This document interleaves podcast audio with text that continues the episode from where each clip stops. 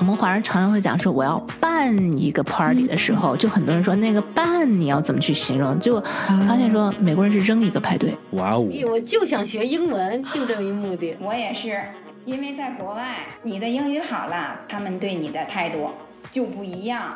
我们现在的环境跟以前不一样了，我们现在和西方人在同一个环境里，嗯、所以我们要。We have to learn new rules. 它不仅仅是一个语言的问题，它也是一个思维的问题，一种态度的问题。哎呀，我太小了。这句话应该怎么念呢？ And if you're wondering the same, then you've come to the right place. 英语任你说 ，Let's talk.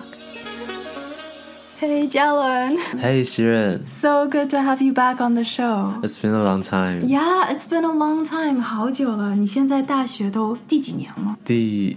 二年 That's crazy 第二年 I'm sophomore Sophomore, yeah Oh my gosh Sophomore 这个也好像只有美国才用对加拿大也不用 sophomore 加拿大用 second year Second year 是二年级二年级对吧、嗯、Oh my gosh Really, truly The last time we talked 你刚考进大学 Right? Because we also 我们分享了你考大学的这个过程和一些心得Now that you're in second year, how does it feel? 你觉得在英语的环境里面 how do you feel? 我每年都有一个不一样的感觉。Oh, really? 第一年我说实话 honestly 根本听不懂。嗯。但每一年都在改，每一年都在变。那现在呢？现在也许，哦，我现在要怎么说呢？我第一年什么都听不懂。那你现在呢？我基本上能听懂，都能听懂。That's incredible, actually. 但是不要让我 repeat. 啊、uh, ，OK. 我很难重复出来，说出来但是听，但是别人说的你能够听懂 ，right? 对，它再快其实也没有很影响我的听力。That's incredible, yeah. And also, 你在学校的 E S L 课你上完了 ，right? Because we were just doing your English reading. Eventually. Yeah, eventually. 终于上完了。Finally. Finally. Yeah. 那你感觉怎么样 ？E S L 有没有帮到你 ？Like what I say， 终于上完了，但是学到的东西很不适合我。怎么说呢？嗯，好像这个更适合外国人，像南美洲过来的这些新移民。反而我们中国人需要东西那儿不教。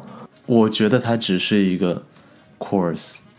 因为我在入学考试的时候英语没有那么高的成绩、嗯、所以我必须要再 qualify 这个英语课、嗯、但是上完我感觉中国人想学的 E S L 不教 E S L 教的不是中国人需要的 What do you mean? 怎么说呢 OK 我作为一个 Chinese speaker、嗯、Mandarin speaker 我非常确定我需要什么那你需要的是什么其实在中国教的语法是我认为比美国教的要好很多中国人都有很强的语法的基础对这个这个我非常同意对但是我的听力跟 speaking 我的说话上面会差很多我的同学有很多是来自拉丁美的、嗯、拉丁裔的这些同学呢他们反而语法很差但是他们说话沟通上面几乎没有障碍。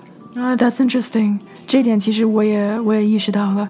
You know， 因为之前我在我在加拿大的时候，我的上司因为加拿大是双语，英语和法语，我的上司有讲说 ，You know， 法语是个很难学的语言，但是西班牙语很容易学，相对来说，因为西班牙语作为一个语言来说，它的字母是怎么样拼出来，它就是怎么样念出来的，不像法语，一个单词如果有十二个字母，里面有八个字母都不发音，所以你看的跟你听到的跟你读的是不一样的，而不是说像西班牙语，它就是很实在，你看着它像什么，它读出来就是什么，所以他就说西班牙语的孩子们，就是讲西班牙语的孩子们，他们可以讲他们的语言很快，学得很快，说得很好，而不像就是本来就是 francophone 讲法语的孩子们，他们的学学习就相对来说比西班牙语孩子的学习要差在语言方面 which is really interesting 因为讲西班牙语的人他们真就是敢说而且因为他们自己本来的语言就是说出来念出来就是 well 因为他听起来跟他长得差不多所以他们敢说 right? 敢说所以其实敢说说的，哪怕是错了，哪怕不对，但是一遍一遍练，其实他们的口语会练得强了，而且也是练心理，练练一种 confidence， 一种自信。嗯，那你的 E S L 课，你是说 you said 你想像母语，像讲母语，像母语者那样能够流利的和人，能够流利的跟人沟通。Yeah.So did they, 那你这节课上 E S L 因为学任何语言都是听说读写四个部分 So would you say 你的课上听和读和说这三个方面有注重的去练吗？在大学很多 readings、oh. readings 几乎没有听和说、oh.